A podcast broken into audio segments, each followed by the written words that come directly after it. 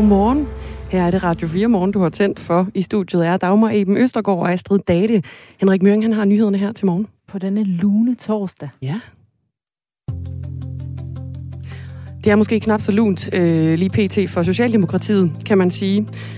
Fordi ligesom øh, departementschefen og stabschefen, så har statsminister Mette Frederiksen også slettet sms'er fra øh, de her afgørende dage, hvor regeringen besluttede at aflive alle mink i Danmark tilbage i november sidste år. SMS'erne fra Mette Frederiksen er forsvundet, da hun altså har indstillet sin telefon til at slette sine beskeder efter 30 dage. Og nu der har Mink-kommissionen altså øh, udbedt sig sms'erne fra statsministeren i perioden fra begyndelsen af september til slutningen af december 2020, hvor hele beslutningen om, at øh, minkene skulle afleves, blev taget.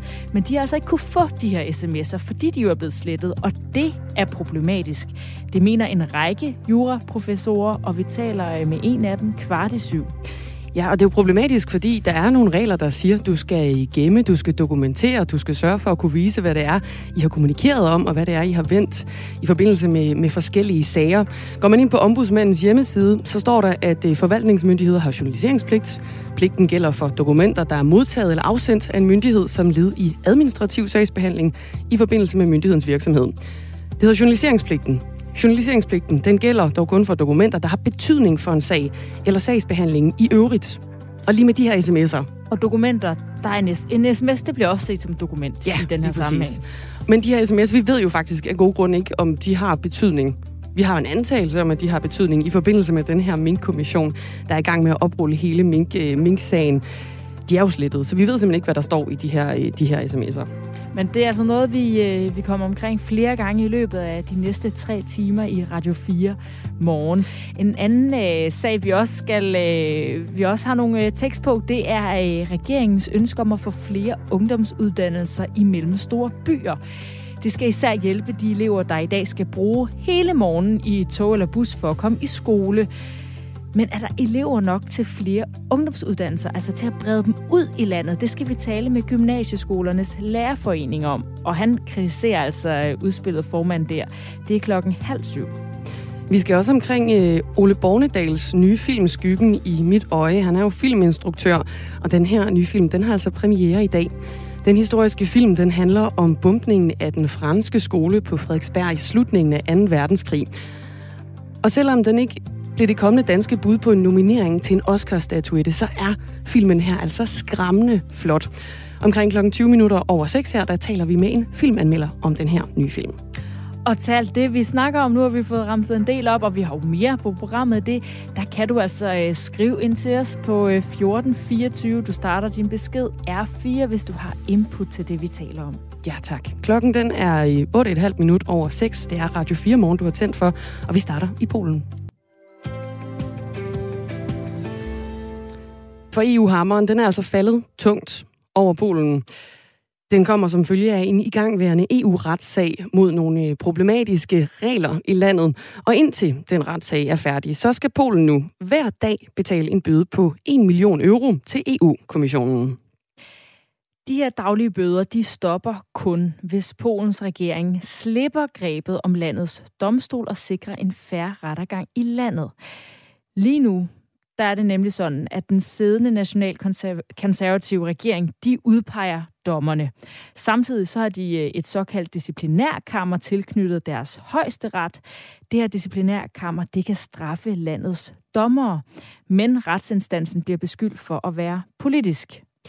EU-domstolen fastslog for tre måneder siden, at det her disciplinære kammer ikke sikrer upartiskhed og uafhængighed, lød det. Og det er altså ikke forenligt med EU-lov, og nu betyder det altså, at EU-domstolen i går endte med at give Polen den her daglige bødestraf, der kommer med øjeblikkelig virkning. Ja, det er super kompliceret, og vi har heldigvis siddet for en til at hjælpe os med at sætte nogle flere ord på den her sag. Bukke Torbjørn Daniel, godmorgen. Godmorgen. Du er lektor og ekspert i EU-ret ved Syddansk Universitet. Hvor usædvanligt er det, at EU-domstolen giver en bødestraf til et medlemsland på, hvad der svarer til et dagligt beløb på 7,5 millioner kroner? Det, det er temmelig usædvanligt. Øh, altså for det første er det temmelig usædvanligt, at man bruger det våben, der hedder at, at idømme bødestraf, men, men beløbet, er, øh, beløbet er ret voldsomt. Ja, hvad kan man sige om sagen ud fra øh, den her øh, bødestørrelse? altså, når, når der bliver idømt bøder, så er det altid på forslag fra EU-kommissionen, der ligesom siger, hvad, hvad er det, øh, man synes, der skal være bødestraffen. Og, og der sætter kommissionen simpelthen øh, bødeniveauet øh, enten konkret efter, efter noget, der sker i, i sagen, men, men det er jo svært at sætte en pris på her, og så må man så sige, der afspejler bødeniveauet, øh, hvor alvorligt man betragter det fra kommissionens side, og derved også fra domstolens side, når nu den så godkender, at det skal være et beløb i den størrelse. Og vi prøver at rise sagen op. Det er jo lidt kompliceret, men der er altså nogle øh, problematiske regler i Polen, som øh, EU øh, giver den her bødestraf for. Hvad skal Polen konkret gøre for at stoppe de daglige bøder til EU-kommissionen? Øh, jamen, he, helt konkret skal de, øh, ligger der en, en kendelse fra i, i sommer, hvor, øh, hvor EU-domstolen går ind og siger, at, øh, mens den her retssag kører, så skal de stoppe med at anvende en hel stribe øh, meget præcist angivende regler. Øh, der, der er en hel liste af regler, der, der simpelthen står i domstolen, så man kan sige, at Polen kan ikke være i tvivl om, hvad det er, de skal gøre. Og hvad er det for eksempel for nogle regler, de skal, de skal fjerne? Jamen, det er for eksempel regler om, at, øh, at nationale domstole øh, ikke må komme med en vurdering af, om andre nationale domstole er uafhængige og upartiske. Og, og det hænger sammen med grundkonflikten i det her, der handler om det her disciplinærnævn.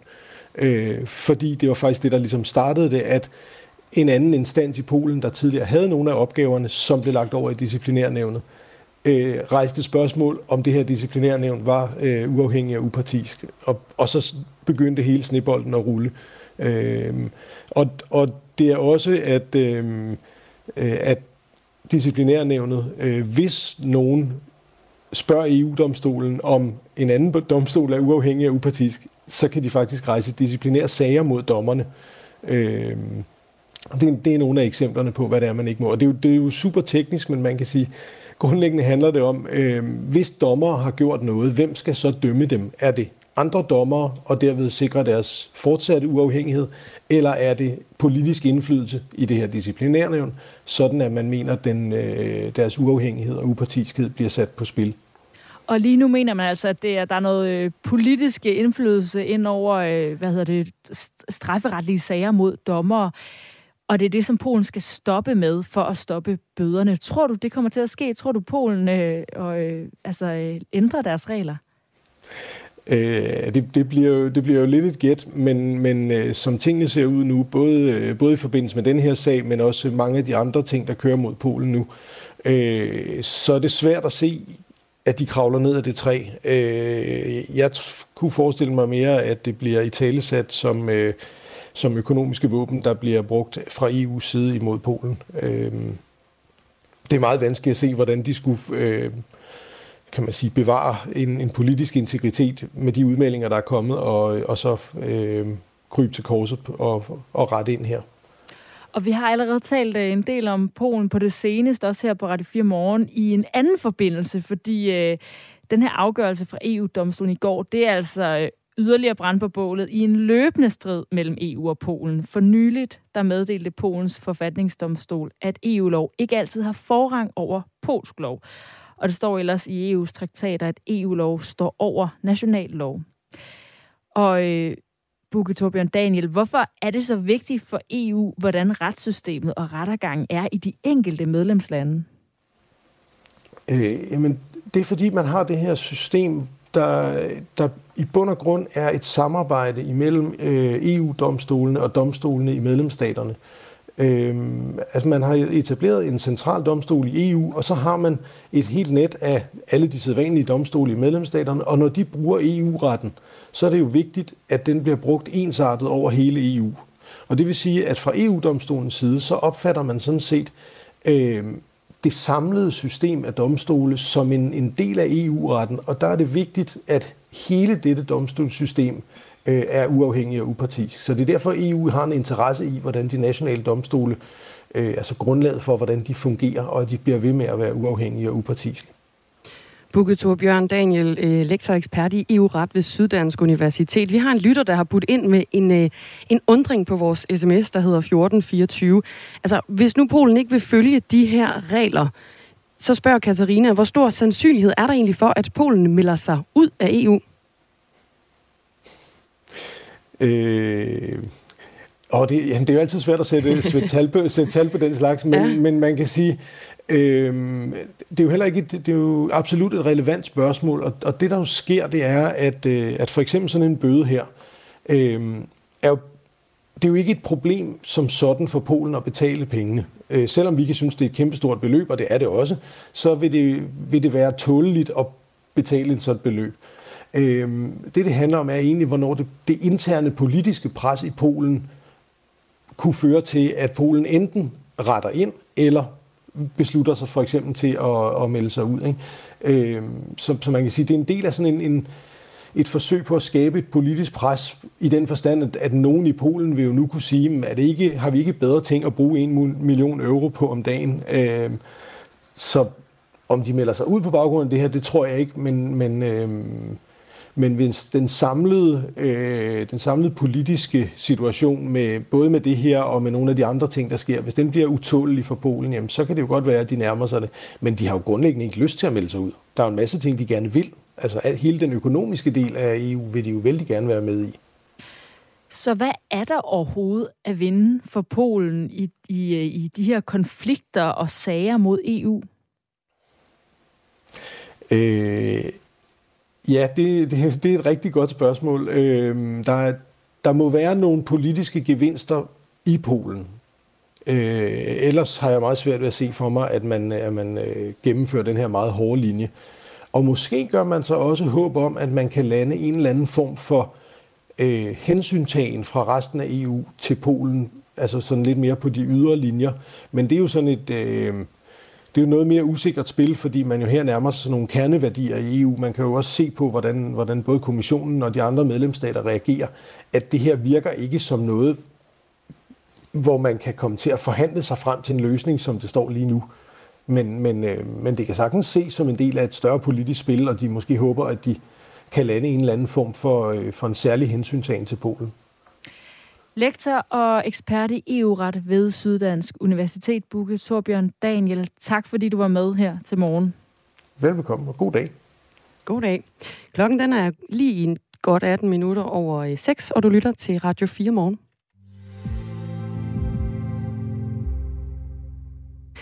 I dag der har den øh, danske film Skyggen i mit øje premiere i de danske biografer.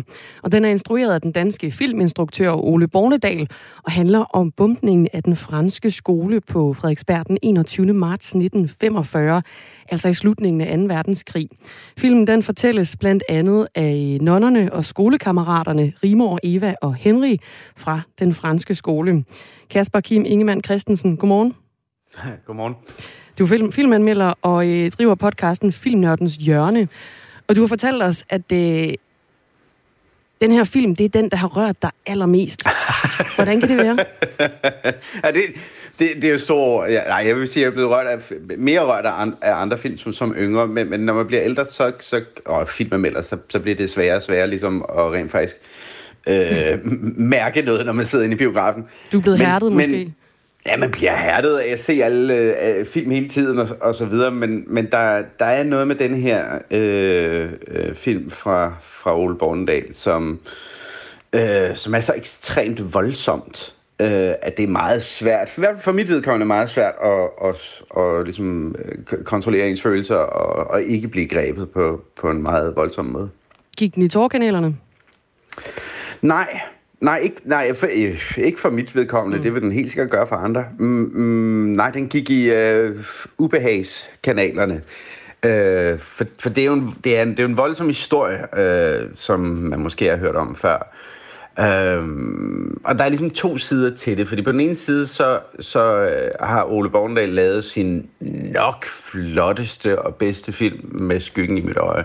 Det er helt utroligt så flot et billede, at han får malet af af hændelsen og af samtiden, og hele filmsproget er, er simpelthen så flot eksekveret fra billeder til musik til og skuespillet, altså der er ret mange børneskuespillere med, og de kan jo ofte være svære at ligesom øh, få til at og, og alle sammen spille godt, men, men han kan et eller andet med børn, han kan instruere børn på en måde, som er ret effektiv.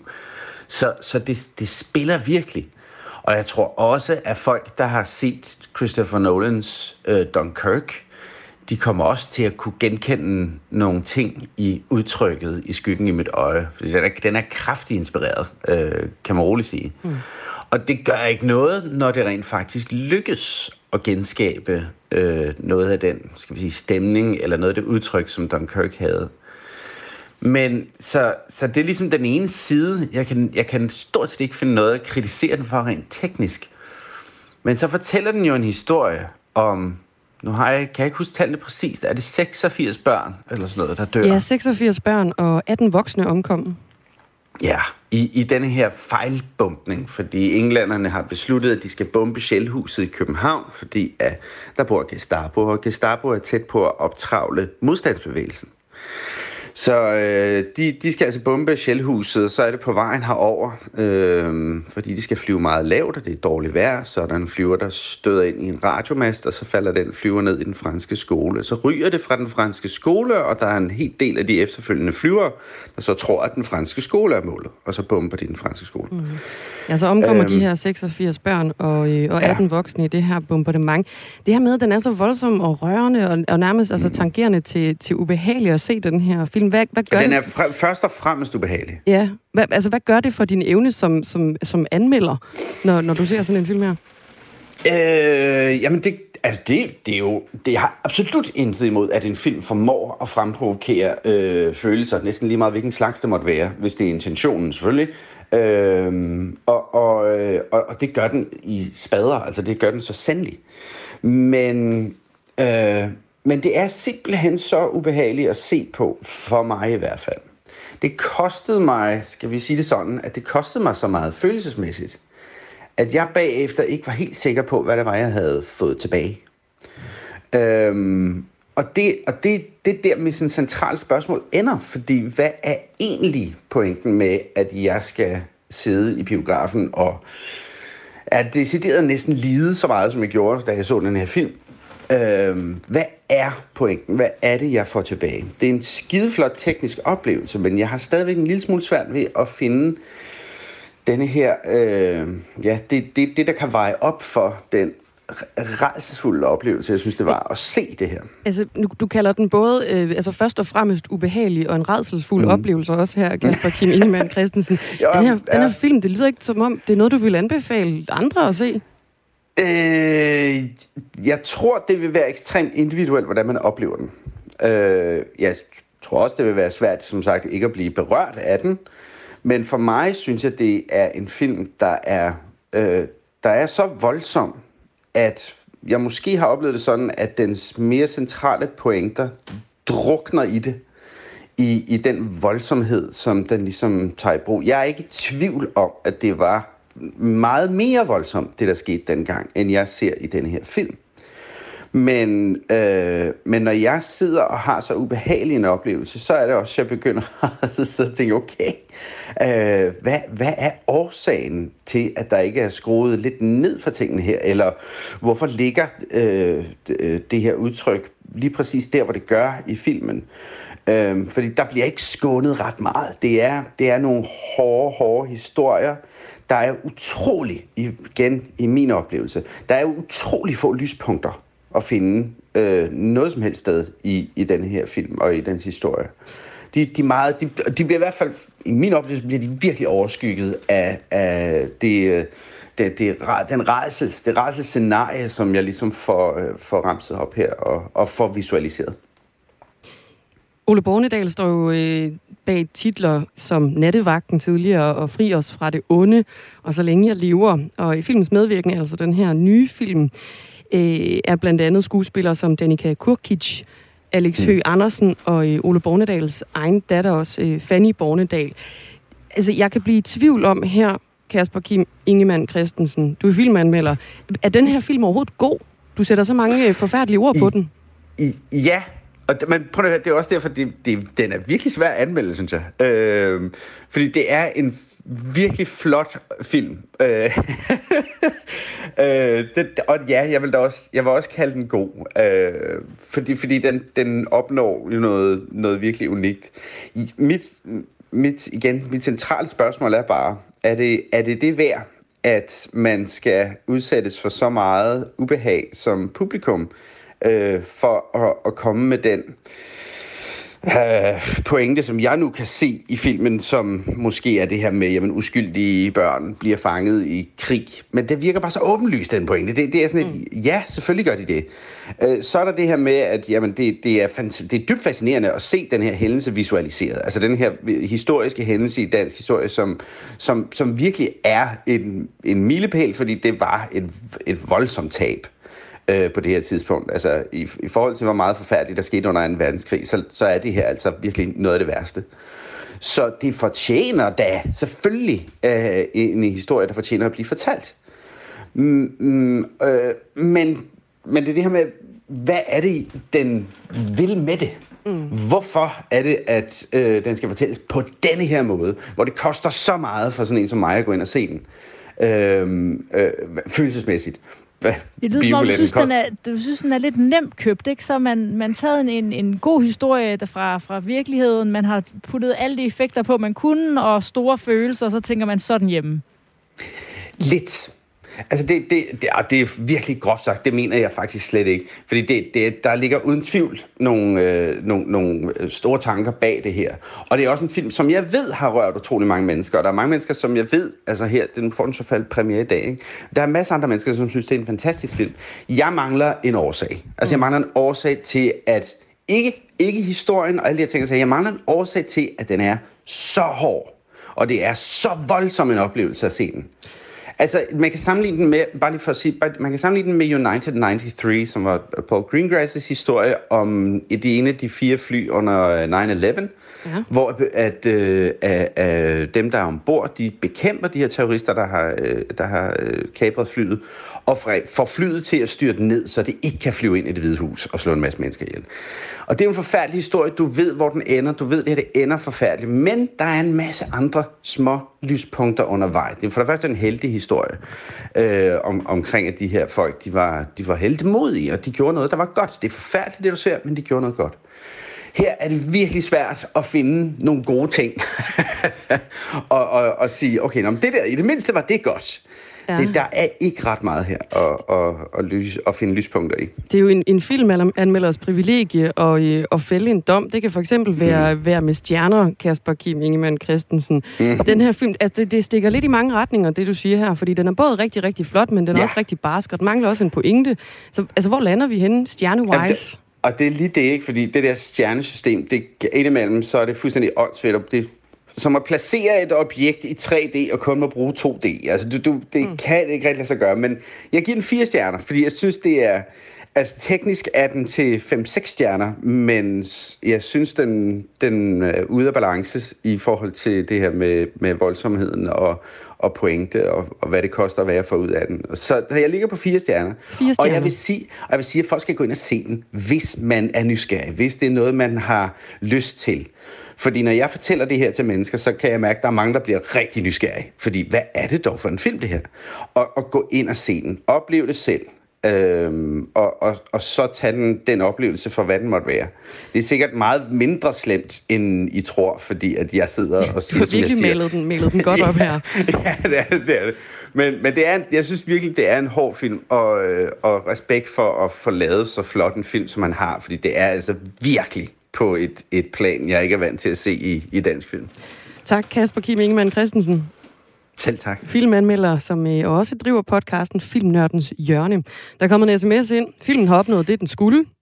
Hele pointen er jo netop at skabe de følelser, ubehag og redsel, ikke andet. Vi kender baggrunden, og hvad så? Der skal der ikke pusses noget af eller noget. Den har tydeligvis opnået, hvad den skulle. Ja. Ole Bornedal, han har i øvrigt øh, da han fremviste filmen her for nogle af de overlevende kvinder, så havde han en øh, krisepsykolog med, simpelthen, hvis der skulle være, være behov for det. Øh, det er noget, DR skriver med henvisning til blandt andet Kristelig Dagblad. Krisepsykologen blev jo heldigvis så ikke nødvendigt. Folk var dybt rystede og rørte, men alle var meget glade for at se en film, der på mange måder var endnu et monument over det, de har oplevet, sagde Bornedal altså om det. Og nu, øh, der siger Thomas Sand noget om Nej, det er Det er Henrik Møring, der har Møring, den. Fandens. Eller, undskyld. Henrik Møring har nyhederne. Værsgo. tak for det. Flere hundrede brandmænd skal nu testes for giftige fluorstoffer i blodet. Sundhedsmyndighederne vil efter forslag fra eksperter lave stikprøver hos brandfolk. De skal vise, om brandmændene er blevet forgiftet med fluorstoffet PFOS, som har været brugt i brandslukningsskum. Det har sundhedsminister Magnus Heunicke oplyst på et samråd i går, skriver Jyllandsposten. Mere end 300 brandmænd skal undersøges. Hvis prøverne viser spor af fluorstofferne, kan det blive nødvendigt at udvide undersøgelsen, sagde ministeren. Brandfolkenes organisation har siden maj kæmpet for, at medlemmerne kan blive undersøgt gratis. Magnus Heunicke har tidligere opfordret brandfolkene til at søge egen læge, hvis de var bekymrede, men det har kostet flere tusind kroner for den enkelte at få en test. PFOS er kommet i søgelyset efter en sag fra Korsør, hvor 118 borgere er blevet forgiftet med stoffet. Det er sket efter, at de har spist kød fra kvæg, som har græsset på en forgiftet mark. Det antages, altså PFOS, antages både at være kraftfremkaldende og hormonforstyrrende. Hundredvis af borgere på dagpenge, kontanthjælp eller sygedagpenge er siden juli blevet taget i at rejse på ferie i udlandet. Det er sket, selvom det er stik imod reglerne for at skulle være til rådighed for arbejdsmarkedet, skriver Berlinske. Anne Philipsen fortæller. Det er Styrelsen for Arbejdsmarked og Rekruttering, der har gennemført en særlig kontrolindsats. Den har på få måneder ført til flere hundrede sager, hvor borgere på offentlige ydelser mistænkes for at overtræde rådighedsreglerne. Hvis man modtager sociale ydelser som dagpenge, kontanthjælp eller integrationsydelse, så er det nemlig ikke tilladt at rejse til udlandet uden at melde det til A-kassen eller kommunen først. Hvis man ikke melder det, så kan det føre til store bøder i form af krav om tilbagebetaling af pengene. Siden den 1. juni i år har Lufthavnstilsynet lavet stikprøvekontroller af flere end 9.000 passagerer, og det har sammenlagt givet 585 sager, hvor der i størstedelen af sagerne vil ske eller allerede er sket indberetning til kommunerne og A-kasserne. På baggrund af sagerne er der indtil videre rejst tilbagebetalingskrav for over 880.000 kroner. Frankrig tror Storbritannien med sanktioner i en fiskeristrid. Sanktionerne indebærer blandt andet flere tjek af lastbiler og varer fra Storbritannien og et forbud om at lade britiske fiskerbåde få adgang til franske havne. Frankrigs regering er vred over, at Storbritannien og kanaløen Jersey i sidste måned nægtede at give fiskeritilladelser til dusinvis af franske både. Striden handler om havområder ud for den britiske kyst og Jerseys kyst. USA kalder Kinas test af et hypersonisk missil for meget bekymrende. Det siger USA's forsvarschef general Mark Milley til Bloomberg News. It is very concerning. It's a very significant technological uh, event that occurred or test that occurred by the Chinese and it has all of our attention. Det har hele vores opmærksomhed, siger generalen. Tidligere på måneden gennemførte det kinesiske militær en test af et nyt hypersonisk missil.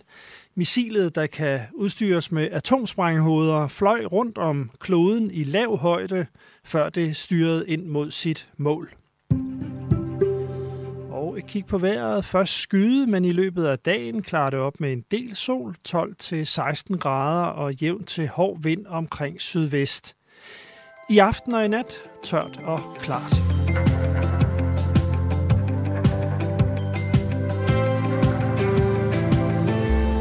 Til Henrik Møring for det nyhedsoverblik her Sådan. til uh, Radio 4 morgen. Vi har en øh, fin halv time, den øh, kommende halve time her frem mod klokken 7. Vi skal jo blandt andet omkring de her øh, sms'er, der er blevet slettet. Sådan, jeg vil ikke kalde det i flæng, men der er i hvert fald nogle øh, indstillinger, der gør, at de bliver slettet efter 30 dage. Både hos øh, departementchefen i statsministeriet, hos stabschefen i statsministeriet, og også for statsminister Mette Frederiksen. Og det er sms'er fra de der afgørende dage, hvor regeringen besluttede at aflive alle mink i Danmark tilbage i, øh, i november sidste år. Og derfor bliver det øh, diskuteret det her med, at det er det normal praksis, er det, er det, er det det, man bør gøre? Altså, fordi der er nogle jura, en række juraprofessorer, der siger, det er altså problematisk, at de her sms'er bliver slettet, og vi skal høre fra en af dem klokken kvart i syv her med det kvarterstid. Ja, det er Frederik Våge, altså juraprofessor ved Syddansk Universitet. Og det er også fordi min kommission, det er dem, der ligesom har, de har udbedt sig de her sms'er fra statsministeren for den her øh, givende periode, altså fra september til slutningen af december sidste år. Men ja, det er fortsat uden held. Vi øh, vender historien med Frederik Våge om øh, cirka et kvarters tid. Regeringens forslag om at åbne flere ungdomsuddannelser i de mellemstore byer møder nu kritik fra gymnasieskolernes lærerforening. De mener ikke, at flere uddannelsesinstitutioner er den rigtige løsning. Og den her kritik kommer efter, at børne- og undervisningsminister Pernille rosenkrantz teil i går præsenterede et nyt udspil. Her vil regeringen give mellemstore byer øh, med mindst 10.000 indbyggere mulighed for at etablere en ungdomsuddannelse. Det skal især hjælpe de elever, som i dag skal sidde længe i offentlig transport for at komme i skole. Thomas Kepler, godmorgen. Godmorgen. Du er formand for Gymnasieskolernes Lærerforening. Hvorfor mener du ikke, det er den rigtige løsning at lave flere ungdomsuddannelser i de mellemstore byer?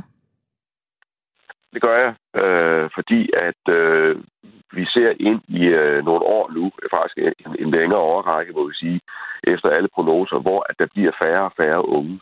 Øh, altså det er sådan nogle små ungdomsårgange, vi, vi ser ind i, og, øh, og det, det, det er svært at spå om, hvornår det for alvor kommer til at vende, så er vi hen i nogle ungdomsårgange, som ingen gang er født endnu. Det vil sige, at der vil være færre unge øh, i en overrække til bare at fordele mellem de institutioner, der allerede er i dag. Og det udfordrer os faktisk ude omkring i landskabet, at der er mange institutioner, som bevæger sig ned på et elevgrundlag, hvor det bliver sværere og sværere bare at, at få skolen til at rundt og have et, et godt øh, grundlag for, øh, for at udbyde studieretninger osv. Øh, og det er det lys, jeg siger, øh, når, når, når det er sådan, at, at, at tingene ser ud, og det er jo bare objektive forhold, er det så virkelig 18 institutioner mere, der er behov for? Risikerer vi ikke at komme til at skabe institutioner, hvor institutioner kommer til at ligge tæt op af hinanden nogle steder og udsulte hinanden, i stedet for at blive stærke hver især? Ja, for hvad er problemet ved at have flere små uddannelser? Altså, at der er færre elever? Jamen, øh, der er det problem, at når skolerne de bliver små, med den måde, vi finansierer skolerne på, altså, så har det jo altså en betydning for økonomien. Det har en betydning for, hvor mange studieretninger øh, du kan udbyde. Det har en betydning for, øh, om du kan køre med optimale klassestørrelser osv. Og, øh, og der er der altså øh, i systemet, sådan som det er orkestreret lige nu, der er der altså nogle, øh, nogle, nogle stordriftsfordele ved at være en lidt større skole end en lille skole. Man kører også med udkantstaxameter videre, for netop at prøve at holde hånden under øh, Øh, de mindre skoler, som, som ligger i, i det, det, vi kan betragte som, som udkantsområder. Og når man gør det, øh, så er det jo en indikation på, at det faktisk er en, en, en ret svær opgave øh, at ligge sådan et sted. Og hvis man så forestiller sig, at sådan en institution pludselig får en anden institution liggende øh, sådan relativt tæt på, som suger nogle af de elever, øh, som, man, øh, som, man, øh, som man bygger på, øh, så kan man godt se, at så bliver opgaven endnu sværere. Og jeg sætter lige nogle øh, lidt flere ord på øh, det her udspil, for det er ifølge øh, udspillet 15 byer, som lever op til kriterierne. Blandt dem er byer som øh, Brande, Give og Æbeltoft. Og forslaget det kommer oven i regeringens tidligere udspil om at udflytte 1.300 videregående uddannelsespladser fra de store byer og oprette 1.000 nye pladser i provinsen. Vi tog til Ry, som er en af byerne i det her udspil, og her mødte vi nogle af de unge mennesker, der snart skal begynde på en ungdomsuddannelse. Blandt andet Nana på 15 år, der går i 9. klasse i Ry. Hun skulle gå på gymnasiet i Skanderborg eller Silkeborg, men hun kunne godt finde på at starte på et gymnasium i Ry. Prøv at lytte med en gang her. Det kunne jeg godt finde på, ja, hvis det lå tæt på, fordi at så ville der ikke kunne være sådan, så ville der ikke være så langt til, til selve skolen, og så ville det også være sådan lidt nemmere at vende sig til en ny hverdag. Øh, siden at jeg også tager toget i skole, både altså, til hverdag, både hjem og til skole, så det ville være meget nemt, hvis det også lå i ry. Thomas Kepler, formand for Gymnasieskolernes Lærerforening. Udspillet kommer jo, fordi regeringen netop vil imødekomme de her elever, der har langt i skole, og som skal køre langt med bus hver morgen. Hvordan skal man ellers hjælpe dem? Øh, man kan sige, at øh, idealet er selvfølgelig, at alle har øh, en ungdomsuddannelse, som ligger, øh, hvis ikke i baghaven, så lige 5-10 minutter væk, så man kan cykle til fra skole. Det er der ikke nogen som helst tvivl om. Men vi ser jo bare ud i nogle områder, hvor befolkningstætheden den er så lav, at det kan ikke lade sig gøre. Man er nødt til at finde en balance mellem, hvor tæt man kan ligge overfor, hvordan kan man skabe en bæredygtig institution. Og øh, ministeriets egne undersøgelser og analyser fra 2020, de viser, at øh, det, der øger for eksempel risikoen for frafald, jamen det er højere rejseomkostninger. Så, og det samme, det går antallet af skift med offentlig transport. Så hvis man vil for eksempel sige, at vi skal have flere til gennemførende ungdomsuddannelse, vi skal reducere frafald, øh, så skal man øh, nok se på, at den vigtigste faktor, det er nok nærmere rejseomkostninger og rejseskift. Så jeg tænkte, at de penge, og det er mange penge, vi taler om her, som man egentlig lægger op til, skulle bruges på 18 institutioner. Nogle af de penge var nok bedre brugt faktisk på ikke at oprette dem, men i stedet for at give øh, muligheder for bedre og gratis transport måske til ungdomsuddannelserne. Ja, et af argumenterne bag udspillet er, at frafaldet blandt elever stiger jo længere væk fra uddannelsesinstitutionen, de, de bor. Men du mener altså, at det, at det ikke handler om, øh, hvad kan man sige, den øh, fysiske længde, men handler om, øh, hvor, hvor, hvor besværligt det er med transporten, og at man vil kunne fikse det her frafald med, med bedre busforbindelser. Er det, øh, er det det, du siger? Ja, det er korrekt. Altså, jeg vil jo ikke påstå, at, at øh, rejselængde ikke betyder noget som helst. Selvfølgelig gør det det. Men at ministeriets egen analyse for 2020, den viser sådan set, at de vigtigste faktorer, det er rejseomkostninger og rejseskift. Og der kunne man jo godt sige, hvis der nu var øh, flere, bedre, billigere, måske gratis busforbindelser til de unge i de områder, øh, hvor vi allerede nu har nogle institutioner, som, øh, som, som ligger i udkant, og som kunne blive yderligere udfordret af bare at få plads en ny institution tæt på sig, hvis, hvis man gik den vej, så tror jeg faktisk, man kunne gøre mere for færre penge, end det, der er lagt op til her. Hos uh, elevorganisationen Danske Gymnasies gymnasiers sammenslutning, der er de altså øh, modsat ikke øh, helt afvisende over for forslaget. Vi har talt med forkvinde Alma Tunnel. Vi oplever rigtig mange elever, som gerne vil gå i skole i deres øh, by, den by, de bor i. Der er mange elever, som skal tage langt med bus eller tog hver morgen for at komme i skole, og, eller skal nå den sidste afgang efter skole, og derfor ikke kan deltage i det sociale liv. Så det er vigtigt, at der er uddannelser i hele landet. Øh, det handler grundlæggende om lige adgang til uddannelse på lige vilkår. Kan du forstå hendes øh, synspunkt, Thomas Kepler? Ja, det kan jeg sagtens. Men jeg synes jo ikke nødvendigvis, det er så meget modsætning til det, jeg siger, fordi det, hun peger på, det er, hvor lang tid det tager at, øh, at transportere sig. Om, der, om man skal vente en time for eksempel på en, en bus, før man kan komme hjem fra sin skole. Og det er jo noget andet nødvendigt, ikke, øh, end, end måske hvor mange kilometer der er. Øh, så jeg ser egentlig ikke, at, øh, at, at der er den store modsætning mellem det, som Alma siger, og det, som jeg siger. Øh, idealet er, at man kan komme let til at fra sin institution, og allerbedst selvfølgelig nå meget tæt på, som bare kunne cykle frem og tilbage. Vi er jo bare nødt til at sige, øh, sådan som Danmark er indrettet, og med den demografi, vi ser ind i, så vil det altså mange steder øh, ikke kunne lade sig gøre bare at cykle til at frase sin, øh, sin øh, ungdomsuddannelse. Tak fordi du var med. Thomas Kepler, formand for Gymnasieskolernes Lærerforening. Tak. Klokken den er 17 minutter i syv. Her er det Radio 4 morgen, du lytter til. Og vi tager lige en øh, seneste nyt i følgetongen på øh, det dødsfald, den ulykke, der skete i, i Hollywood. Det var jo, da øh, Alec Baldwin, skuespilleren, øh, kom til at skyde og dræbe en 42-årig filminstruktør i en øh, ulykke i Hollywood. Det var under optagelserne til en film, der hedder øh, Rust eller Rust. Og nu indrømmer en medinstruktør, at han ikke tjekkede våbnet her fuldt ud inden han altså rakte det til skuespilleren Alec Baldwin. Det viser øh, dokumenter, det er noget, som, øh, som lige her er, øh, er tikket ind. Det var jo også, øh, det var også en, en, øh, en filminstruktør, en anden filminstruktør, som hed Joel Sousa, der blev ramt af de her skud, men altså som, som kom sig filminstruktøren, der hed Helena Hutchins, øh, døde efter, øh, efter den her ulykke. Uheldet, det skete jo under en prøve, hvor Baldwin han øvede en skydescene. Han fik overragt sådan en, en, en koldt revolver af en medinstruktør, med en klar besked om, at våbnet det altså ikke var, øh, var lat med skarp ammunition. Med, medinstruktøren her har også efterfølgende fortalt politiet, at han husker at have set ammunition i våbnet, før han sådan set øh, gav det til skuespilleren. Medinstruktøren skulle have tjekket dem alle, men gjorde det ikke, og kan ikke huske, om den våbenansvarlige drejede trumlen for at vise ham, hvad der var inde i våbnet, fremgår det af en, øh, af en erklæring nu. Så det er altså seneste nyt, det er, at en medinstruktør husker at have set ammunitionen i det her våben, han, øh, han overrakte til, til skuespilleren Alec Baldwin, som endte med et øh, dødsfald, og han tjekkede altså ikke helt det her våben fuldt ud.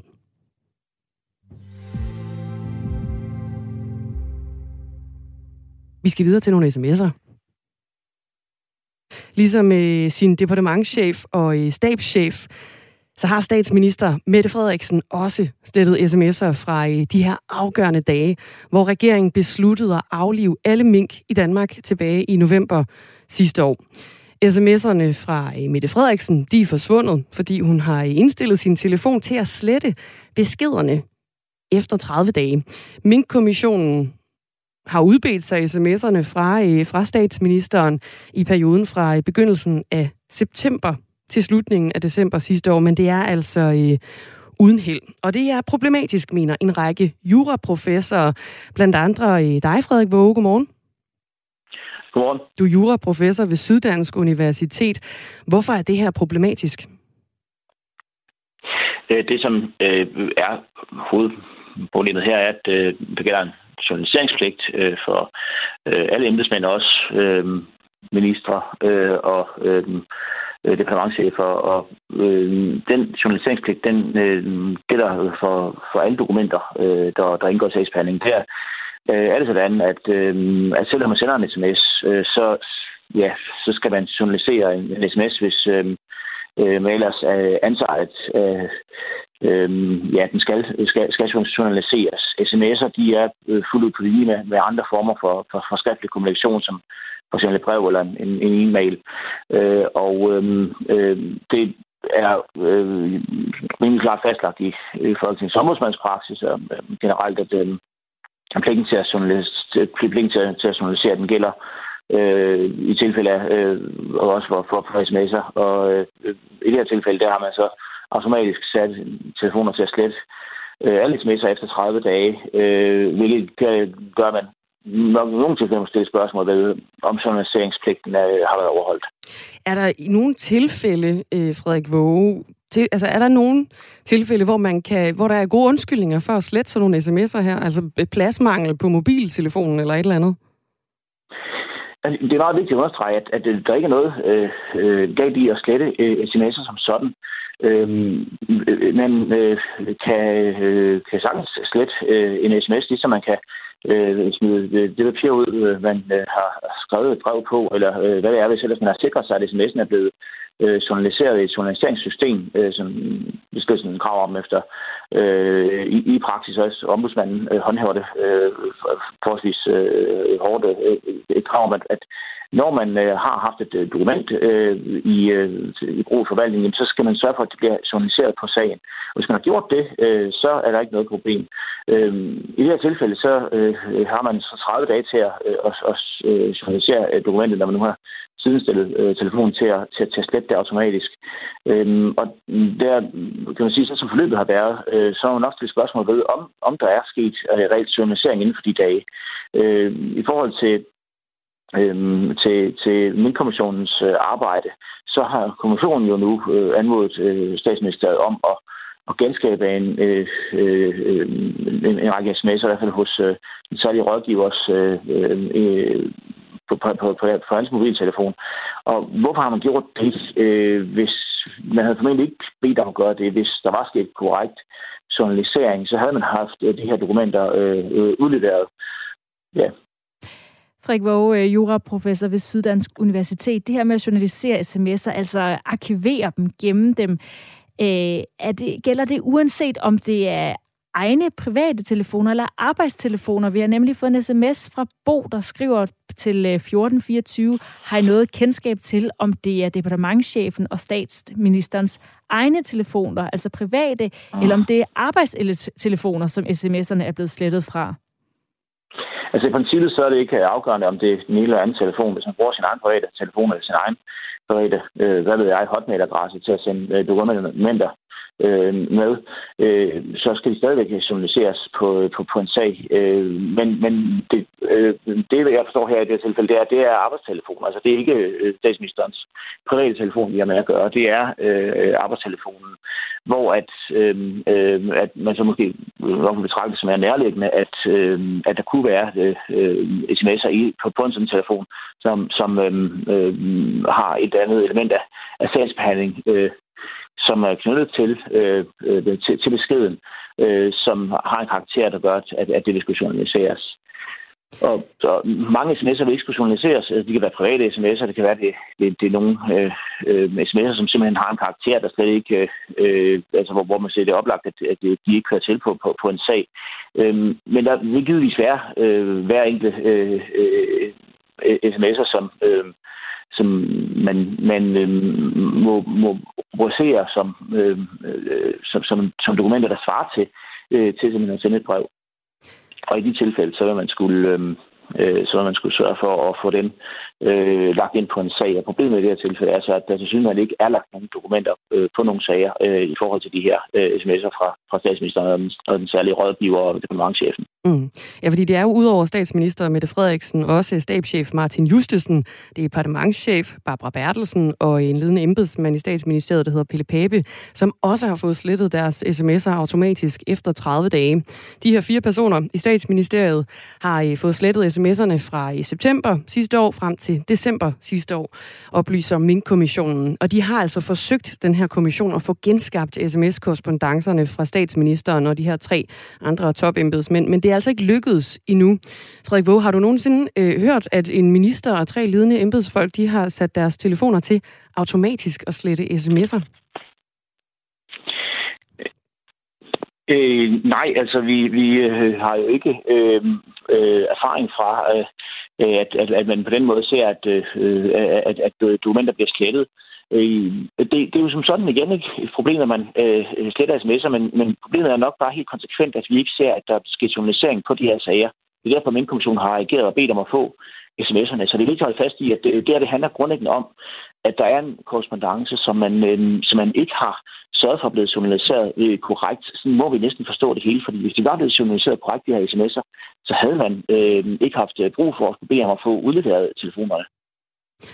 Set i lyset af den her journaliseringspligt, der jo pålægger de her mennesker i statsministeriet, må vi antage, hvor alvorlig er den her sag så? Men øh, problemet er jo, at vi ved ikke, øh, hvad det er, som, øhm, øh, som, som har, har ligget på de her telefoner. Vi ved ikke, om der var en kort De er jo slettet. som var Øh, ja, ja, som, ja, som blev slettet. Øh, vi, vi, vi, ved ikke, øh, om det har været, om der kun har ligget private beskeder, som de ikke skulle journaliseres, eller øh, hvor vi er. Men, men det er et problem her, at vi har at gøre med, med oprydning efter noget, som øh, tvivlsomt er et, øh, er et lovbrud. Altså det handler om, om at man er i gang med, øh, øh, altså på det tidspunkt, hvor sms'en bliver slettet, jeg ved man godt, at det her det er en, skandale sig allerede, hvor regeringen har handlet ulovligt. Og, og der kunne man måske også øh, godt nok ønske sig, at at, øh, at, at man, har, man er mere omhyggelig med journalisering, at man sikrer, at, øh, at der, der er sådan en transparens øh, omkring øh, de dokumenter, der indgår i sagen. Altså, man kan sagtens synes, at det måske virker øh, utroligt, at, at man skal journalisere sms'er. Men nu har man altså, øh, Folketinget og andre har en gang for alt øh, ment, at sms'er dem sidestiller vi med e-mails, og sms'er dem sidestiller vi med breve. Når, når man nu har valgt at gøre det, øh, når, når, når, når det er opfattelsen, jamen, så, så må man også stille krav om, at, øh, at statsministeriet også overholder og, og journaliserer øh, sådan nogle dokumenter. Statsministeriet oplyser i øh, et svar til Ekstrabladet, at ministeriet de gerne vil medvirke til at opfylde Mink-kommissionens ønske om at få gendannet sms-beskederne fra, fra medarbejderne her i, øh, i statsministeriet. De skriver, statsministeriet vil naturligvis bistå Mink-kommissionen i forhold til de ønsker, kommissionen har i forhold til at forsøge at genskabe sms-beskeder, lyder det altså fra statsministeriet. Frederik Våge, juraprofessor, er det stadig problematisk, hvis nu det lykkedes at genskabe sms'erne, at de nu er slettet? Altså, det tyder på, at man ikke har, har levet op til almindelig øh, god, god praksis for journalisering. Øh, at, at man er nødt til at gå ind og, og, og forsøge at genskabe øh, nogle slettede øh, sms'er. Så derfor så er det jo et, et, et problem.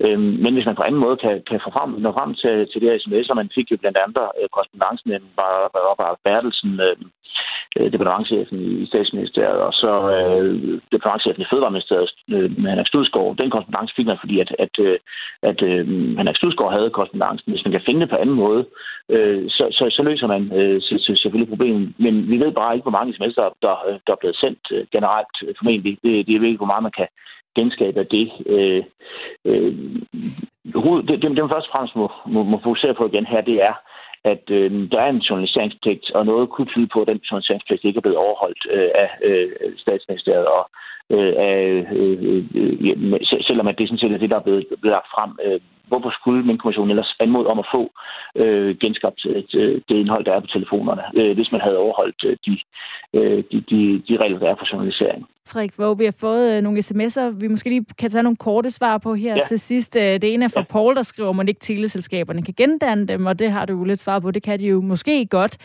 Jens han skriver også indtil 1424 R4. Kan Frederiksen og departementchef ikke hævde, at de ikke kendte til journaliseringspligten, og at de er slettet i god tro? Eller er det basic viden i deres branche? Jeg vil sige, det er basic viden i deres branche, også for øh, departementchefen, som er jurist, og øh, øh, for den særlige rådgiver. De ved godt, hvad det er for dokumenter, som øh, der bliver underlagt øh, aktindsigt, som skal journaliseres, øh, og hvilket der ikke, øh, ikke gør. Øh, det er, altså, øh, er så et spørgsmål om, øh, øh, om journaliseringen er sket øh, øh, korrekt, men altså om øh, altså, der var ikke været nogen tvivl om, øh, når man er øh, på det niveau, øh, og, øh, og, og har været øh, statsminister eller finanschef osv. I, i, i noget tid har haft faste sagsbehandlingsgange, der bør der ikke være tvivl om, hvornår man journaliserer et dokument. Ja, og, lidt opfølgende til det, så spørger Martin fra København, er der nogen straf for det her lidt øh, belejlige uheld, altså med at slette sms'erne? Altså, det, det, der er virkelig gået politik i, i, i sagen her. Venstre har jo talt om, øh, at øh, de ville engagere justitsministeren og melde det til øh, tid det her øh, forhold.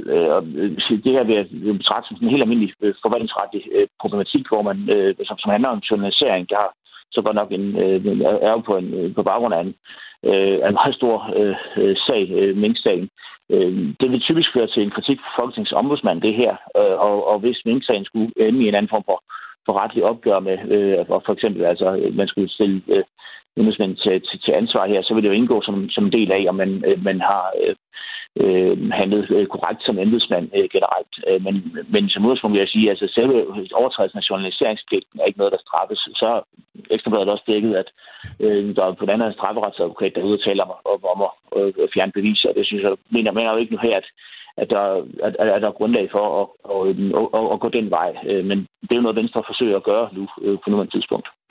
Så vidt oplyst af dig, Frederik Våge. Tak for det. Ja. Juraprofessor ved Syddansk Universitet. Og historien her, den øh, fortsætter altså hen over i øh, morgen her i Radio 4 Morgen, fordi senere der taler vi med Jesper Lund, som er formand for IT-politisk forening, om hvordan man egentlig genskaber sådan nogle sms'er her, som er øh, blevet slettet, hvis man kan det. Vi snakker med ham klokken 7 minutter over 8. Claudia, hun skriver selvfølgelig, at de sms'er slettet helt bevidst på grund af Mette Frederiksens enorme grundlovsbrud vedrørende nedslagning af danske mink. I ved det, og jeg ved det, og alle ved det. SMS'erne er blevet slettet med ond vilje, men må ikke sandheden nok skal komme frem i offentligheden. LP skriver også ind i samme sammentråd. Ja, det er jo tankevækkende, det lige er de fire. Og Bo han foreslog, om, øh, foreslår, om man ikke i fremtiden skulle sikre, at sms'er skal journaliseres, uanset om det er relevant eller ej. Altså, øh, at man bare journaliserer hele måde. Også den der kære mor, jeg håber, du har det godt. Det bliver lidt mærkeligt. Det gik super godt til presmødet i dag. der er også en, der spørger, er der så slettet til i dag minus 30 dage? Vi ved ikke, om den her indstilling, den stadigvæk er at finde på, øh, på statsministeren og de her øh, tre embedsmænds telefoner. Det ved og de må jo godt slette dem. Det her med journalisere, det er jo at arkivere det. Hvis de nu skriver en, øh, kopierer det ind i et Word-dokument, mm. gemmer det i deres system, så må de godt slette sms'en. Ikke? Så, øh, så det handler om det der med, har de arkiveret det, inden de Har de taget det? den fra telefonen og puttet den et andet sted hen? Halvandet minut i uh, nyheder med Henrik Møring. Det er sådan, at hvis du får en offentlig ydelse som øh, kontanthjælpsmodtager, eller hvis du får dagpenge, så må du ikke samtidig tage på ferie i udlandet, uden at melde det til kommunen eller A-kassen. Men det er der altså nogen, der øh, måske glemmer, eller gør alligevel. Det er nu blevet afsløret af en særlig kontrolindsats af passagerer i landets lufthavne. Kontrollerne har nemlig ført til flere hundrede sager, hvor borgere mistænkes for overtrædet øh, det her, de her regler om at stå til rådighed for arbejdsmarkedet, når de er på offentlige ydelser. Det skriver Berlinske. Det er Styrelsen for øh, Arbejdsmarked og Rekruttering med den øh, ja, stærke forkortelse STAR, der har lavet kontrollerne, og sagerne kan give folk store bøder i form af tilbagebetaling af de penge, de har fået. Beskæftigelsesminister Mathias Tesfaye er ifølge Berlinske glad for indsatsen. Han siger til dem, vi vil ikke acceptere socialt bedrageri. Vi skal bekæmpe snyd med offentlige ydelser, herunder når borgere rejser til udlandet. Siden øh, 1. Juni der har Lufthavnstilsynet haft 23 kontroller af lidt over 9.000 passagerer. Det har givet 585 sager. Og af dem så er 159 øh, gået i gang og har rejst tilbagebetalingskrav for næsten 900.000 kroner. Og der er flere på vej. Det er en historie, vi forsøger at øh, løbe en kilde hjem på her til morgen. Men øh, mens vi venter på det, så skal vi høre nyheder med Henrik Møring. Klokken den er nemlig syv.